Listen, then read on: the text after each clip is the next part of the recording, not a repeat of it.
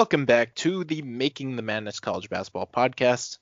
I'm Jonathan Warner here uh, with Sean. Texas is still back. Andrew Jones, three years after announcing he had uh, been diagnosed with leukemia, to the date, hits the game winner, beats Virginia. Texas is still back. Shaka Smart with hair is the greatest coach on earth.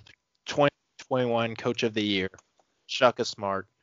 It it's all it's all here for Texas.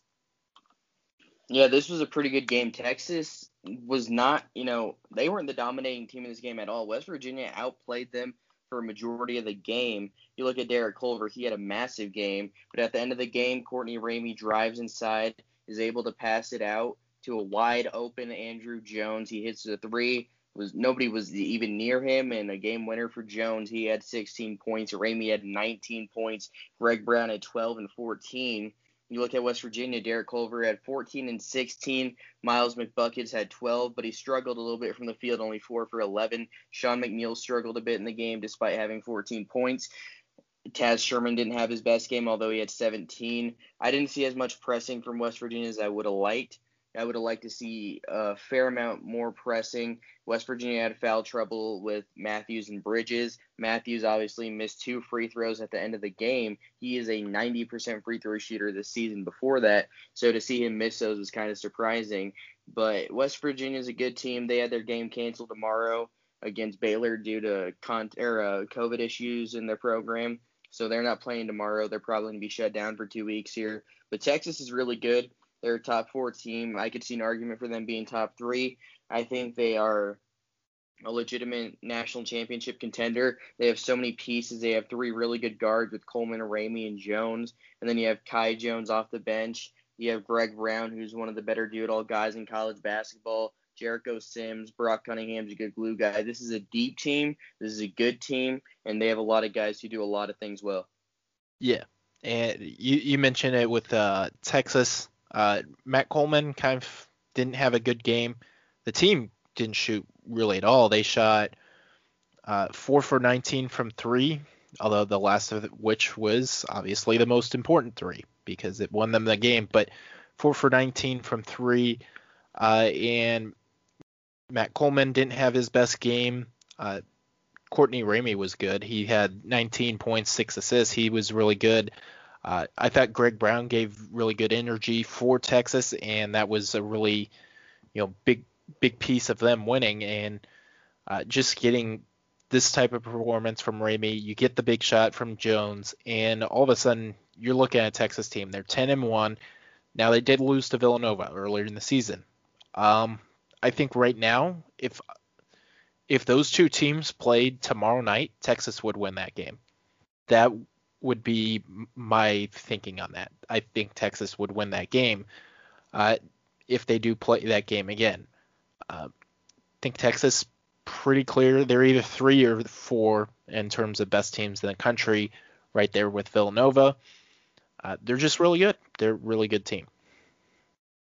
Yeah, they are a really good team. Texas is super dangerous. They have a lot of long athletes like Jones and Brown. They're an elite defensive team and they can shoot the ball that can carry them. They are a team that can legitimately win the national championship. Certainly.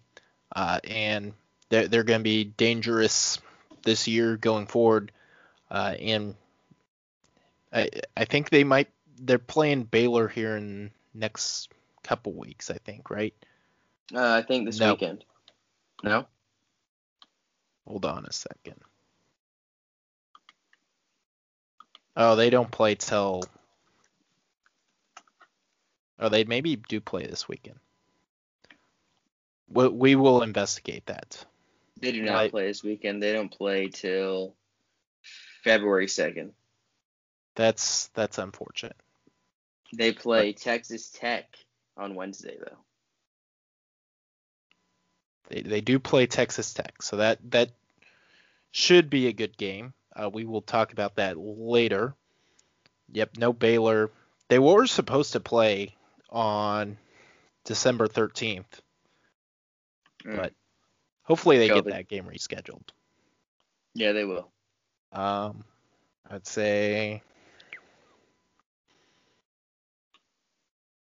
just cancel the SEC Big 12 challenge and play that game? No, I will. I want to see Kentucky. Uh, can't. I want to see Kentucky, Texas. Yeah. Kentucky's back. Kentucky's. They'll they'll find a way to. This this is too good of a game not to find a way to put it on television. They'll find a way. So yeah, they'll definitely play it at some point. They'll just move. You know what they'll probably do? They'll play this game on like a Friday night, move the Texas and Baylor games for the weekend on like a Sunday, and there there's there's my solution. So the, the, there we go. We we figured out, but I think Texas the length and athleticism in that front court with Kai Jones, with uh, Greg Brown, with Jericho Sims. It's just it's un it's really I think the most athletic front court in college basketball. And look, I think Gonzaga is a better team. Baylor's a better team. But in terms of athleticism, raw athleticism, you're not going to find a better athletic duo than Greg Brown and Kai Jones. They're just they're they're freak athletes, great defensively, and Texas Texas is back. Yeah, they're most certainly back. All right, the, the second kind of main story from this weekend happened on Sunday. Uh, Maryland beat Illinois on the road uh, with Eric, without Eric Ayala. Um, it's just it was kind of a game you, you're not really thinking Maryland has a chance to win, and it, lo and behold, they find a way. Darryl Morsell, the Mask Mamba, had 19 points. Uh, he was big in this game. Donta Scott had 16 and Maryland edges out Illinois. Uh, bad performance, I think, overall from the Illini. Only 63 points in the game. Dosunmu and Cockburn were both really good, as they usually are, but Trent Frazier didn't score in this game. That's uh, Da'Monte Williams didn't score in this game. That's that's a concern when you're some of your best role players just aren't getting you know, providing anything offensively. That's that's my main concern for Illinois, and just seeing this game. Yeah, Illinois did not play well at all. Cockburn had a really good game. He didn't get the ball nearly enough. Dosunmu was nine for 23 from the field, so he scored 23 points, but did it on the same amount of shots that he took. You'd like to see more efficiency there. He did nearly have a triple double though, so it's hard to fault him at all. Andre Curbelo, you know, four for 12 from the field. He's usually significantly better than that, but they need more uh, shots. They need better shots out of Frazier and Williams if they're going to win games like this. You can't lose to Maryland. Obviously, Illinois is still a tournament team. They will be a tournament team, probably a top five seed. But Maryland is now going to find a way to to get into the NCAA tournament, likely. Yeah, uh, Maryland somehow coming out of nowhere. They beat uh, a couple of weeks ago. They went at Wisconsin. Now they went at Illinois. I, I still with Maryland. Like I don't think they're a good basketball team. Like I think they're fine, but like they're they're probably a team I think still going to finish under 500, but they just they just keep popping up and winning these type of games. It's one kind of confusing, and two, it's kind of like okay, well, is Maryland good or not? I we may not know, but it, it's definitely interesting that they keep kind of winning these type of weird uh, games where no one's expecting anything. Yeah, it's very hard to tell if Maryland and Illinois are good or not. Like I, I guess the bigger questions about Illinois. Do I think Illinois is a good team? I think yes, but they need to be more consistent. Yeah, most definitely. Uh, Kansas, they beat Oklahoma in a close game on Saturday. Uh, final score of this one, I think they end up winning 63 to 59 uh, checking the final score here. But Dave McCormack was big. He had kind of the game sealing basket to put the game away. Uh, he was big in this one. Jalen Wilson, I thought, kind of struggled uh, watching him. He turned the ball over uh, quite a few Seven times. times. Seven times. The, the official stats. Uh, a, kind of a so-so Kansas performance, but they, they find a way to win. Uh, Marcus Garrett, Christian Braun really didn't have any good games. Jalen Wilson didn't perform that well, uh, and they they still Agbaji is kind of their most consistent scorer, and then David McCormack stepped in big as uh, they kind of closed the game out. Yeah, look, I've been as critical of David McCormack as anybody this year, and he has been great the past two games. He's been exactly what they've needed out of him. He's looked a lot more confident. He's using his size to his advantage in getting to the basket rather than fading away from the basket. And if McCormack's going to play like this every game, Kansas goes from a team that could have been a Final Four contender to a team I think is a Final Four contender because they need McCormick to play like he currently is. I think Christian Braun's going to need to bust out of his slump a little bit. He can do that against Oklahoma State tomorrow. So we'll need to see what Kansas can do there. We'll talk about that later. But I think Kansas, they got a much needed win. They were down early. They were able to come back and win. It was a much needed win. Oklahoma State had a chance. Umoja Gibson hit a late three to put Oklahoma up 59 58, I believe. And then Kansas took over from there and won the game. Yeah. And for Kansas, they, they shot 30% from three, which is down from, I think, their usual shootings like 35%, uh, 37% on the year. So to kind of have a not really your best shooting performance, to have to not really have your best stuff, and still to beat an Oklahoma team uh, is still solid. Like, uh, and you know, David McCormack is stepping up big. Uh, if he can continue to play like this, that certainly elevates Kansas's ceiling. Uh, and for kind of the other pieces, uh, I really like Tyon Grant Foster still kind of looks lost when he's on the court. Uh, Enaruna, I think, is turning somewhat of a corner, but also doesn't really play all that much. Uh, Dajuan Harris was kind of a no-show in this game, so really for that that to have David McCormack step up and have this type of big game when uh, Kansas really wasn't getting their best stuff from the rest of the team uh, was certainly useful for the Jayhawks. Uh, and we should note Brady Manek didn't play for Oklahoma.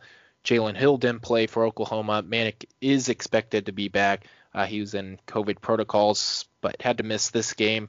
Uh, Jalen Hill, I think, is also expected to miss time, but uh, for them to win without those two is certainly, or they fall without those two, certainly going to be interesting to see going forward for Oklahoma uh, what the COVID protocols entail. But still, Oklahoma looks really good. I I think they're right there with Texas Tech in the uh, competition for the fifth best team in the Big 12. Yeah, definitely. I agree with all of that. Uh, it was a good game when Oklahoma's back with Manek. I think if Manek plays, they probably win this game. He didn't play. If he did, I mean, they only lost by four without him. I think if Manek plays, they win. Austin Reaves has been really good this season. Kuath, Kuath, however you say it, uh, he's been very good this season. He's an elite defender. Uh, he can shoot. He even hit a three in this game. He can shoot from 15. He can drive. He's a good rim runner. There's a lot to like with him. Alondes Williams and De'Vion Harmon are both really good players. I think Oklahoma could be a team that can win a couple games in March. Yeah, most definitely. I, I think they're really good overall, uh, and they'll they'll be better when they get Brady Manek back. Uh, the next game, Kentucky is back. They they went on the road. They beat Florida pretty badly. They they get a really good win there. They look like they're you know figuring things out. Uh, they win 76 to 58. Davion Mintz, B.J. Boston had a good game. Keion Brooks was you know really active defensively.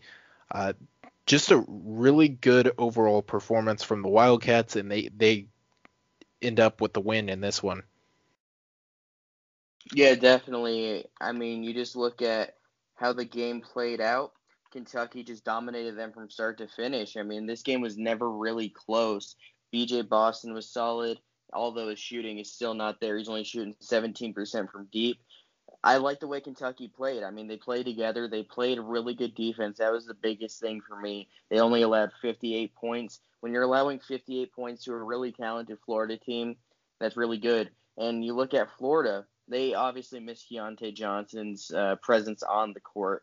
They are clearly, we've noticed it the past two games more than anything. Keyontae Johnson, this team's just not as nearly as good without him. I, you know, Florida's an interesting team. Scottie Lewis needs to shoot the ball more. Tre Mann needs to shoot the ball more. I think this team could be good, but I'm also not even like I, I don't know what to think of Florida because all of our preseason expectations were with Keyontae Johnson. So without him, are they a tournament team? Can they win a game in the tournament? I think they are a tournament team, but I don't think they can win a tournament game. Yeah, I'm kind of along the same ways, and I'm not entirely sure they're tournament team. I, I still like Colin Castleton's been playing well. I'm still not sold he's actually all that good. Uh, Anthony Duruji had a good game in this Duruji, one. Yeah. Duruji. Um, he had a good game in this one, but I just think it, like Keyontae Johnson's such a big loss because he's just able to like he can play small ball fine. If he can rebound, he's tough, he's physical, he's good defender. Like he does everything that kind of he he makes this roster work and without him I still like I'm hesitant maybe like I think Tre Mann can be the key guy and lead them to the tournament, but it the path looks a lot tougher than it previously did uh, with Keyontae Johnson in the lineup. Yeah, I mean, look, Keyontae Johnson was the preseason SEC Player of the Year for a reason, and it's because he's a really good player. He does everything well. He can shoot, he can drive. He's six six, but he plays so much bigger. He's physical, and that's one thing we I've noticed with Florida. They're not nearly as physical without Keyontae Johnson. Anthony Duruji is a stretch big that can't really shoot. He's not all that physical. Colin Castleton is tall but skinny. He's not super strong. They're lacking physicality, and I think they might be better suited to play slower like they have the past few years because Keyontae Johnson is one of the quickest players. He's one of the strongest players. He runs in transition, and without him, they can't run the same. So I think it would serve Mike White's squad better to play slower. Obviously, I'm not as like uh, I don't look at all the intricacies of everything involving Florida basketball. If you want to see that, follow uh, Eric Fawcett on Twitter at efawcett7, I believe. Really good. Uh, he's a Florida writer. Really good guy. He knows everything about Florida basketball. So he'd know more than I would. I'll talk to him and see what his insight is. But I think this Florida team would be better to play a little slower. Yeah, I can see that. I I do think with Tre Mann, you like if you're in transition and can get up and down and score, I think that's fine. But like with Florida, the thing is you gotta you you're not as deep as they previously were, so you almost gotta kind of drag the game out. I can see where like uh slowing the tempo a little bit and making it more of a half court game certainly can have its benefits for the Gators going forward. But we'll certainly wait and see. Uh, certainly Keyontae Johnson being not being in the lineup, I think just kind of getting to Florida. Uh, they lose to LSU, and look, LSU is a good team, but can't defend anybody, but they can score. Yeah, they can score. Yeah, they uh, they're one of the worst defenses out of any Power Five team. I don't know how that happened, but it's happened. Uh, then they goes against the Will Wade, like everything he's about. Yeah. Uh, then they they get curb stomped by Alabama. Okay, Alabama's good. Now they lose at home by 18 to Kentucky. Look, that none of these losses are detrimental. Yeah, but you you just start stacking up losses and you find yourself on the wrong side of the NCAA tournament bubble really quickly. Uh, yeah, so, and look, Kentucky's a good team also. Like I, I know a lot of people want to look at their record and say, ah, they're four and six. They haven't lost to any bad teams. The worst team they've lost to is Notre Dame. They're not a good team, uh, but if your worst loss is in Notre Dame, you'll take that. And Kentucky, you know, no team that's ever started one and six has ever made the tournament. I I see a very clear path for Kentucky to be a tournament team this year. I I still want to see Kentucky a little bit. They uh, need to win tomorrow, but I can see yeah. a very clear path. I think it, we'll we'll touch on Alabama. Alabama, I think, is better than them. So I think that if they can win tomorrow, maybe I'll change my mind. But for now, I'd still say that the path isn't quite there for Kentucky. Although anything is possible. Maybe maybe they win they win tomorrow and we're you know forgetting all about this, but that'll kind of be a wait and see moment. Speaking of Alabama, they go on the road. They beat Auburn 94 to 90. Uh, no no no Jelly, no Jahvon Quinerly in this game. Uh, but they still get it done. Josh Primo had 22. He led all scores. Uh, Jordan Bruner was big inside. Herb Jones doing Herb Jones things. Uh, Shackelford and Penny, Petty, who are the two best players on the team, struggled shooting. They went one of they went uh, two of 12 combined from three, and Alabama still puts up 94 points. Now they could have played a little bit better defensively.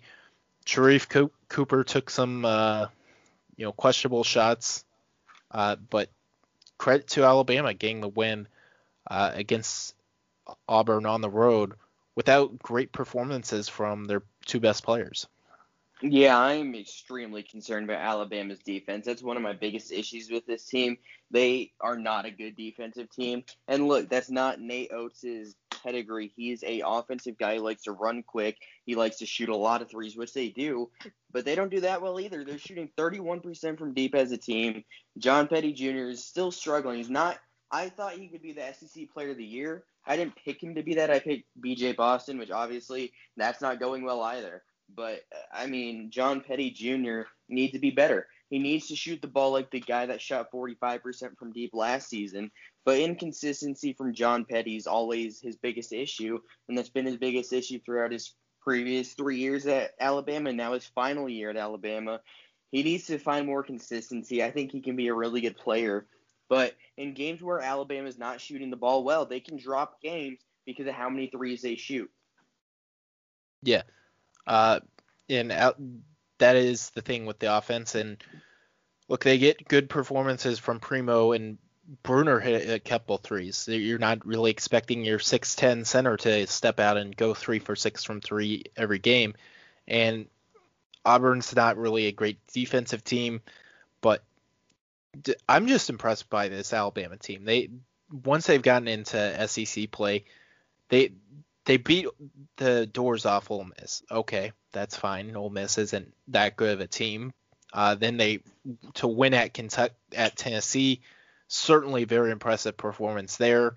Uh, and to back like a couple nights later to back that up by beating Florida by 15. And now they beat Al- Auburn. I think we need to start talking about Alabama as maybe one of the teams to beat in the SEC. I I think they're a clear top 25 team, even though technically AP poll voted. They voted them uh, 26 in the AP poll. That's fine and dandy. Uh, they can do whatever they want. They're the AP poll, but I, like you can't tell me looking at this team right now. There are 25 teams playing better uh, than Alabama, and look like it look get a lot of teams. I think they're better than Minnesota, unless they're playing at the barn, of course. Uh, I'd say they're better than Duke. I'd say they're better than Virginia Tech. I think they're better than Virginia. I think they're better than a lot of the teams that are ranked right now. Yeah, that's fair. I think uh, my top 25 is going to look significantly different than what the actual top 25 is when I submit that for the uh, Rockin' 25 here on Wednesday. Uh, I'll have Winthrop ranked I think that you know they deserve to be ranked. Winthrop is one of the better mid-major teams. I think they could be just about anybody in the country. So I'll have them ranked. I might have Alabama ranked. I haven't gotten deep enough into that, but like I'm not gonna have Duke ranked. I'm not gonna have Michigan State ranked. I'm not gonna have Virginia Tech ranked. I just don't think any of those teams deserve to be ranked. Yeah, I I'm on the same page. I, I think like UConn makes the poll this week. I I'm fine with that. I just they have to win today for me to put them in my poll. Obviously, for the AP, that doesn't go into account, but they have to beat DePaul. With or without, I don't care if Bouknight's playing or not. You have to beat DePaul.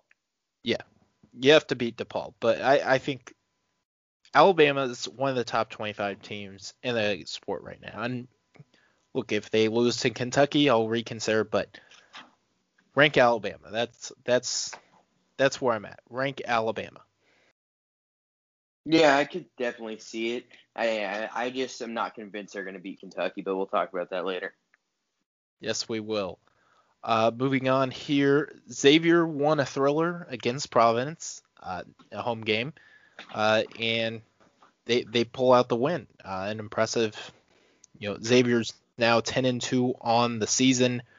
Uh, Jones hit the game winning Jones, Colby Jones with the game winner, uh, and a really good game. Xavier comes out up top. Uh, another good performance from the Musketeers, and they're looking legit. I think they're one of the top 25 teams in the country.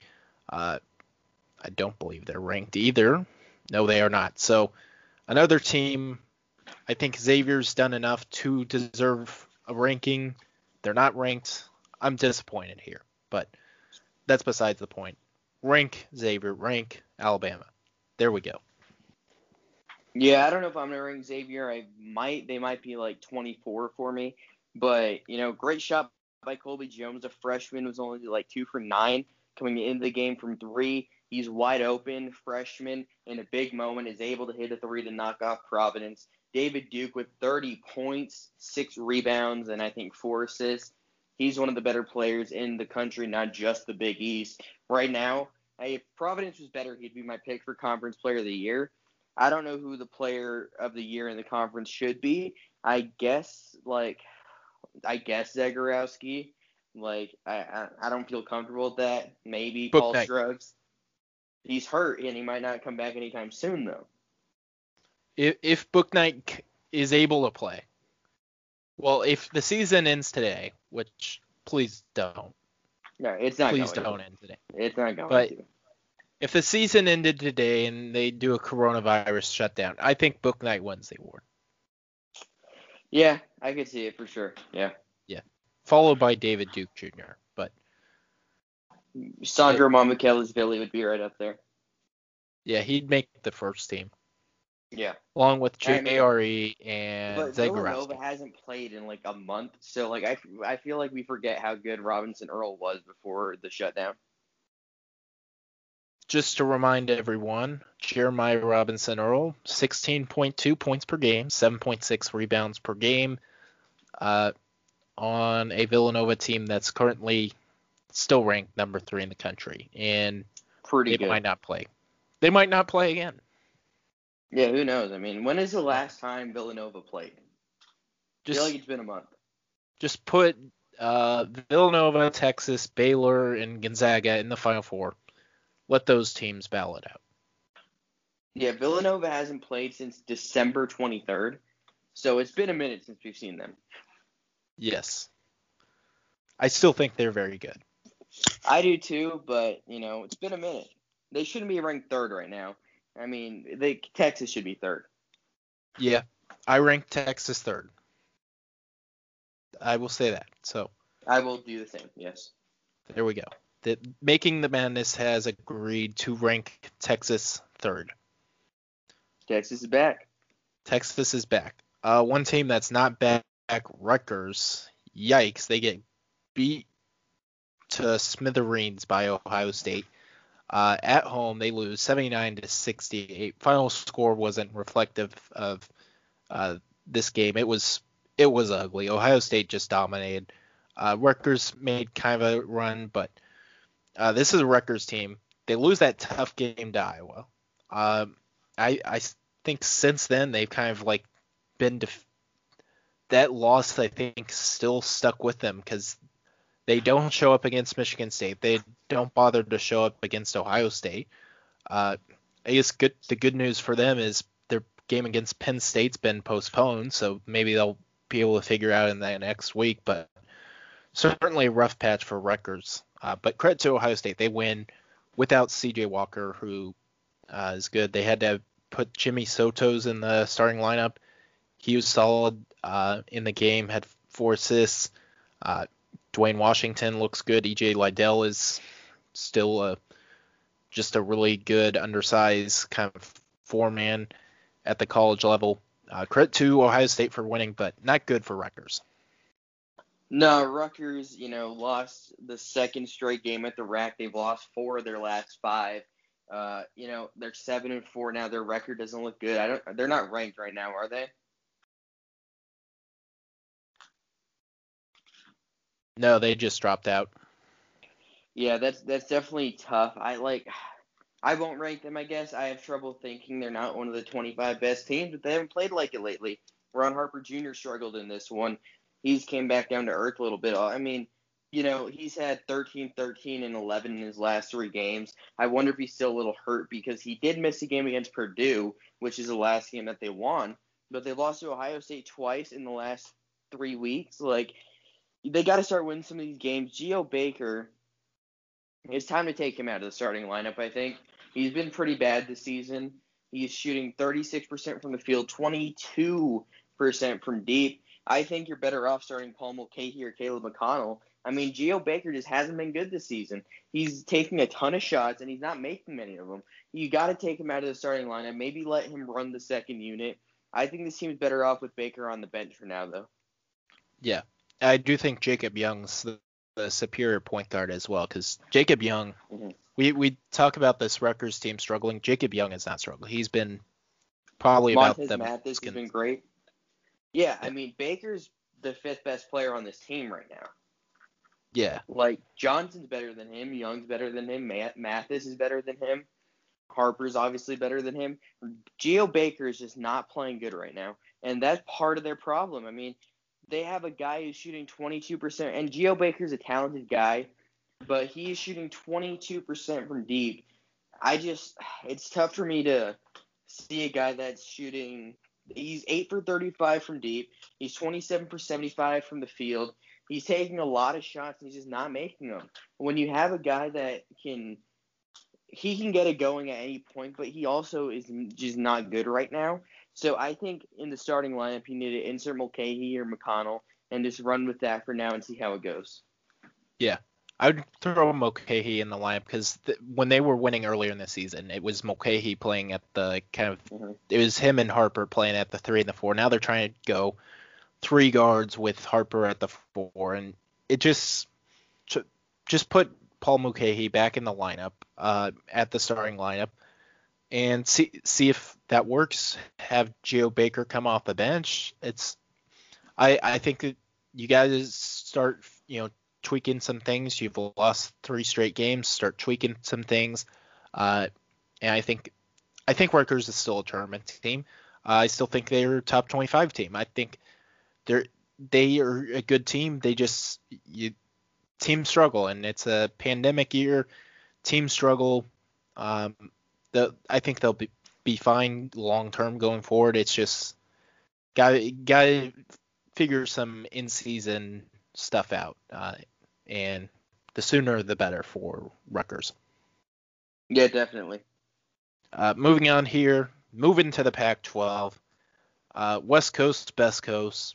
Uh, USC beat Arizona State 73 to 64. Uh, certainly good performance from Evan Mobley. Uh, but Arizona State drops to four and five. Now they haven't had Remy Martin, who's their best player. Uh, Jalen Graham's still out. Uh, Jaelen House is out. Uh, it's kind of a it's not really a good start for Arizona State to this season, uh, and certainly like they have a ton of talent on the team. They've lost a couple games, and now they they're dealing with uh, Remy Martin being out. Uh, this one, I think, more so to do with COVID protocols. The last one due to death in the family. Uh, just kind of a tough start start to the season for Arizona State. Yeah, it's not been a great start for the Sun Devils. They have lost three straight games. They've lost four or five. Their only win recent, I mean, not even that recently, is a month ago, was against Grand Canyon on the road. They need to start to string together some wins. Remy Martin was out due to the funeral of his grandfather and wasn't able to get back and clear enough COVID protocols in time to play against USC. Obviously, it was a tough two losses for the Sun Devils at home. But when you're playing with really six players, because you don't want to play Pavlo Dziuba and you don't want to play Caleb Christopher, those are two guys you don't want on the floor. You're really playing with six players. Chris Austin got in foul trouble. Kimani Lawrence got in foul trouble. Then you're down to having to play those guys you don't want to play. And Pavlo Dziuba in overtime against UCLA got dominated by Cody Riley. It, it was just tough because when you're that shorthanded, it's tough to win. But that's what happens in this kind of year. Uh, Cherry and House are out with COVID issues. Uh, Graham has mono. I mean, it's just not stuff you can really plan for. But the Sun Devils, they aren't out of it. They need to start to string together some wins, and they need to win some good games. They play Oregon this week on the road. They need to win that game. Yeah, most definitely. Uh, in order to get back in the NCAA tournament picture, uh, UCLA they went on the road. They beat Arizona 81 to 76. Uh, so they complete the Arizona sweep along with Arizona or USC. Uh, certainly, I'm impressed with UCLA to get this win. Tiger Campbell had 22, uh, Juzang had 16, and to get this without Chris Smith, Chris Smith tears his ACL out for the season, and for the team to come together, say we need to get these two wins, and to go out and get those two wins, uh, I'm impressed with UCLA, and they they certainly look like one of the teams that can uh, contend and win the Pac-12 even without their best player. Yeah, UCLA is the best team in the conference, in my opinion. You look at Tiger Campbell, the way he plays, the uh, big man duo of Jalen Hill and Cody Riley, Johnny Juzang started to uh, get it together. Jake Kyman, David Singleton will play big roles off the bench. Jules Bernard has been pretty good. Jaime Jaquez is a candidate for Pac-12 Player of the Year. Mick Cronin's built a culture in Westwood, and it's a really good team. UCLA can be dangerous. They could win some tournament games this year. This is UCLA's best team since the Lonzo year. Yep, I I, I agree with the UCLA best team since the Lonzo era. They're really good. Very very good. Yeah. Uh, so moving on here, it is pick time. Uh, we we obviously have to start with Tuesday's game of the night, Wisconsin at Michigan. Uh, Michigan is favored by five and a half, according to our good buddy Eric Haslam over at Haslametrics.com. Go check that out. Uh, who who do you like with the spread in this one? Uh, you said Michigan giving five and a half. Yep, they're favored by five and a half. I think they'll cover that. I think they'll win by. I think I said eight in my prediction on the site. Uh, so I said seven or eight. I think it was 80 to 73 or something like that. So I think that Michigan will win this game. Hunter Dickinson's gonna be too tough to stop. You'll get Micah Potter in foul trouble. I just think that overall, you look at what Michigan has. You have Franz Wagner, Isaiah Livers. You have the guard duo with Eli Brooks and Mike Smith, Chaundee Brown. They are a deep team. They are a talented team that can defend. They can shoot. They can play inside and out. Dickinson can find shooters on the outside when he's doubled. I just don't think Wisconsin has the talent, the depth, or the athleticism to keep up with Michigan. I will go with Wisconsin. Uh, this is kind of the first game Michigan's had really a challenge. Uh, Wisconsin, I think, can really defend inside Dickinson, and they're a team that you know will force some turnovers. It's not going to be uh, easy for the Michigan guards who really haven't been tested this year. Brad Davison's going to obviously try to take charges. D'Mitrik Trice is a good defender. I like the Badgers to win on the road uh, against all odds. Give me them uh, to win the game. Bold prediction of the day. There we go. And the official line is actually three and a half because I I forgot to check the official lines. They are out. Michigan's favored by three and a half, which Michigan is not going to change our picks. Yeah. Yeah. Either way, our picks remain the same. Uh, Kansas will play at Oklahoma State, uh, a game on the ESPN Plus. Oklahoma State's uh, two two and a half point underdogs against the Jayhawks. Um, uh, this this is this is uh, I'll I'll take Kansas to win and cover. Uh, the rule for me is under three, you go with the team who you think is going to win the game. I'll take Kansas. Yeah, I think Kansas will win and cover. I don't like the play inside from Oklahoma State having to defend David McCormack, M.A. Moncrieffe, and the Boone twins. I don't think we'll be able to keep up with him.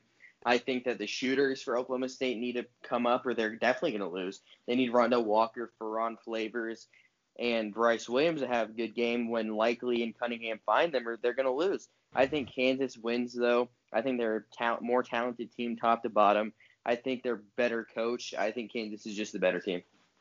Yeah, I agree with all those sentiments. Uh, next one, Alabama at Kentucky. Um, This is not on the top 25 games, but Kentucky is favored by one and a half points. Do you like the Wildcats? I do. I think the Wildcats look really good right now. Dontaie Allen has changed the outlook for this team. I don't think it matters if Terrence Clark plays or not because he can't shoot, and I think he kind of makes their offense jumble together and they aren't able to spread the floor enough. I think Kentucky is able to play good defense on Alabama, something Alabama won't be able to do on Kentucky, and I think Kentucky wins by seven. Well, my prediction, of course, is Alabama. I think I just look at this team. They're really good offensively. They're just fantastic. Herb Jones has been really good at the force, but I think he's good matchup really well uh, defensively. Uh, and I, I, just like this Alabama team. I think Petty will have a good game. Uh, th- they move the ball really well. Offensively it's not an issue, and I think they'll just outscore Kentucky. Kentucky's not really even had a game this year where they have to go out and score 75, 80 points. This is that game because they're going to have to score to win. Yeah, definitely. I agree with you. It'll be a fun game, but I think Kentucky wins. And I am, of course, going with Alabama. Roll Tide. Um, does Alabama win the national championship tonight? I do. And if you're asking if I think they cover, what is it, eight and a half? I think they cover that. If it's nine, I think they cover that. Uh, you know, I watch a lot of college football too. I just think that Ohio State's being overrated because of the way they beat Clemson. Clemson beat themselves. Ohio State didn't beat Clemson. I think that uh, you know Mac Jones to DeVonta Smith and Jaylen Waddle, if he's able to come back, he, Mac Jones might throw for 500 yards. I think Alabama wins another title. Yeah, I'm gonna go with Alabama as well. Uh, four more games. Wednesday, Texas Tech will play at Texas. Texas is favored by one and a half according to Haslametrics. Do you like Texas? Texas is back. I mean, Texas is just back. Going Texas. Yeah, I I agree. I think you wait. So this game is so it's played at Texas and it's only a one and a half point spread. That's kind. Yeah, I don't think that. What does KenPom say? Check KenPom. Uh, I don't I have that. It. I'll check it. Hold up. Give me uh, two seconds. I have to get back to the website. But I, yeah, Texas is gonna win by, by like 10, 20, 20, 30. I mean, 40. I don't think it's a close game. I don't think Texas Tech is very good. I think they're. I think it could be like. Overrated. I think it could be like an eight-point game. Like Texas just gives up for portion. Yeah, let me see here. Uh, I would guess it's probably Texas given six or seven, and I think they'll be able to cover that. Just because I I don't trust Mac McClung, I don't trust the shooting of Texas Tech. They're obviously a good defensive team, but as a whole, there's a lot of questions with Texas Tech's offense. Kyler Edwards, Kevin McCullar, they're both going to need to have big games. And I am pulling up KenPom now. Texas is favored by four. Yeah, we'll ta- we'll both take Texas with the spread. Yeah. Yeah. Um, no Nimari Burnett. Uh, maybe that's helpful to Texas Tech, but that's about it because I've heard that he wasn't a great team player. So I, I guess maybe that it's addition by subtraction, but even then Texas is better. Yeah, for sure. Um, four point spread in favor of Indiana. They will be hosting Purdue. Uh, this is a game recently Purdue's won a lot of times. Uh, I will take Indiana though. I think Trayce Jackson Davis is the best player on the court. Um, and I think the Hoosiers find a way to shoot. I don't really particularly like either of these teams, but at home I'll take Indiana to win and cover the spread. Yeah, I agree with you. I don't love either of these teams. Trevion Williams versus Trayce Jackson Davis should be a fun matchup to watch. Obviously, Purdue's coming off the win at Michigan State. Anthony Leal has looked really good for Indiana lately with his three point shooting abilities added a little bit. I guess we'll have to see if Armaan Franklin plays. But Rob Phinisee's looked significantly better lately. I think Indiana is able to defend home court. All right, two more. Oregon will host Arizona State. They will be eight and a half points favorites according to Haslametrics.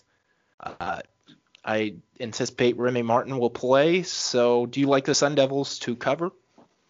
Yeah, I think Oregon probably wins. I think Arizona State covers. Yeah, I'm kind of along the same page. I think if Remy Martin's playing, it'll at least be a close game. Uh, I think Oregon wins, but I I like getting the points with Arizona State. And last one, uh, BYU at St. Mary's, the second or the third and fourth best teams to, behind Gonzaga and San Francisco.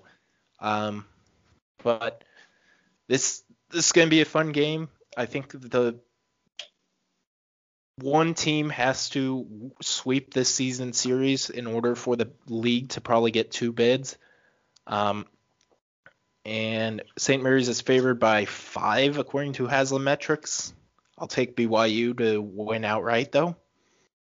Yeah, I think uh, the Cougars are a better team. You look at what I don't know if Alex Ducas or Leemet Böckler play for St. Mary's. They missed their most recent game where they lost at home to Herb Sendek's Santa Clara Broncos. I don't love the St. Mary's team. I've had issues with them coming into the season. They've looked a lot better than I'd imagined. Tommy Kuhse, former walk-on, has been very good. Matthias Tass has been good at times. But as a whole, you look at what you're you look at these teams, I think BYU is significantly better. Alex Barcelo is one of the better shooters in the country. Matt Haarms, when he gets inside, he's a dangerous player. I like him quite a bit when he is being aggressive, not when he's being a little soft and not going at the hoop using his size. Spencer Johnson's a good shooter. Gideon George needs to play more JUCO player.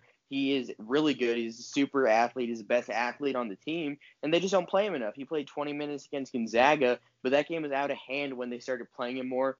He needs to play over Caleb Lohner. I don't think Lohner is very good, and I think Daniel Fotu can go in and kind of bully Lohner a little bit. But I think BYU will be able to win this one. Yeah, give me BYU. Uh, so that will wrap up with the picks. Now moving on to some notes.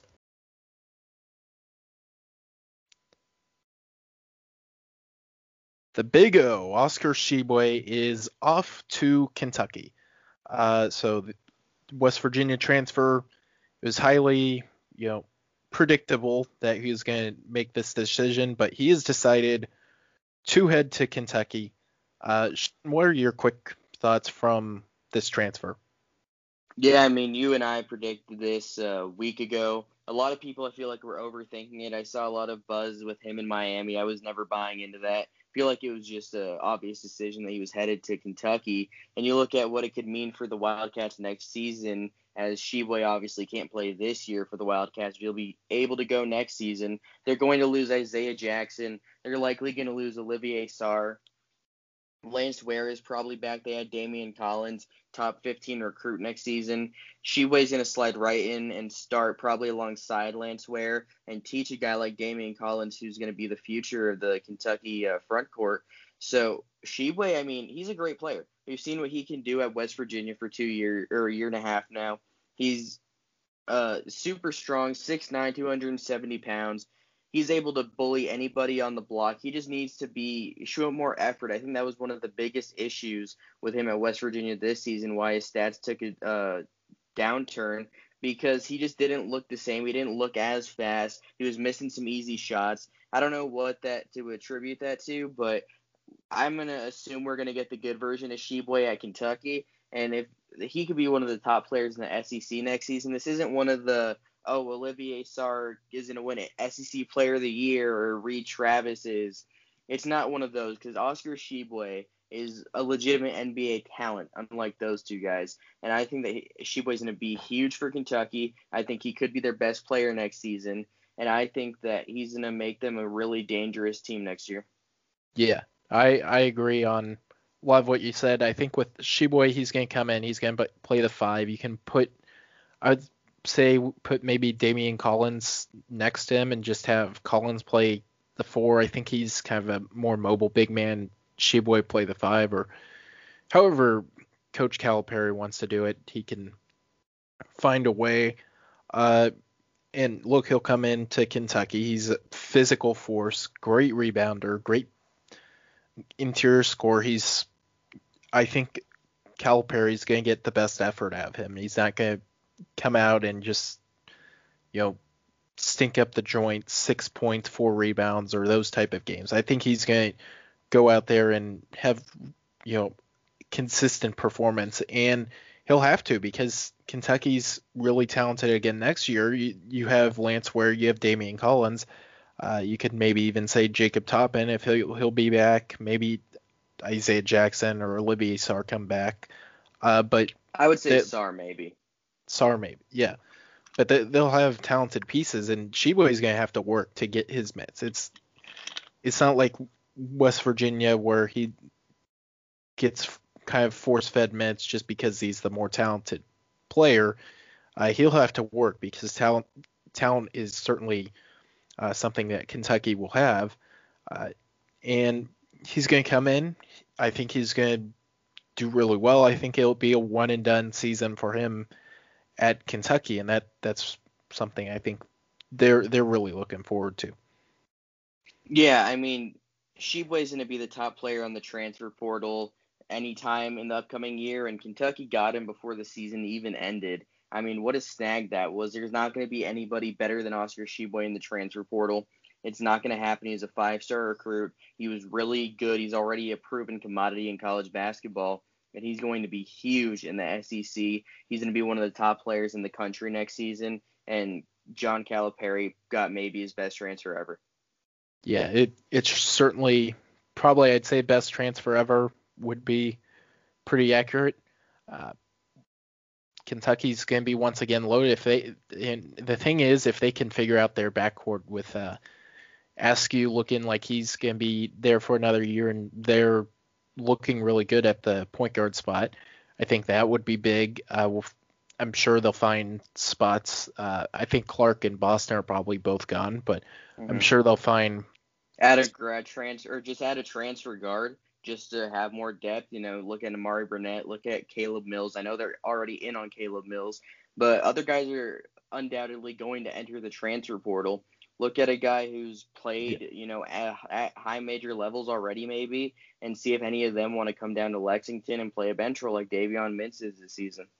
Yeah, and I'm sure that, you know, looking at their 2021 recruiting class, right? Right now, they really don't have a ton of uh, recruits coming at the guard spots, but I'm sure like as you know things start to open up, uh, they like right now they've they're projected to get this J- Jaden Hardy kid who's a five star recruit, number Brother four in the Mari Hardy.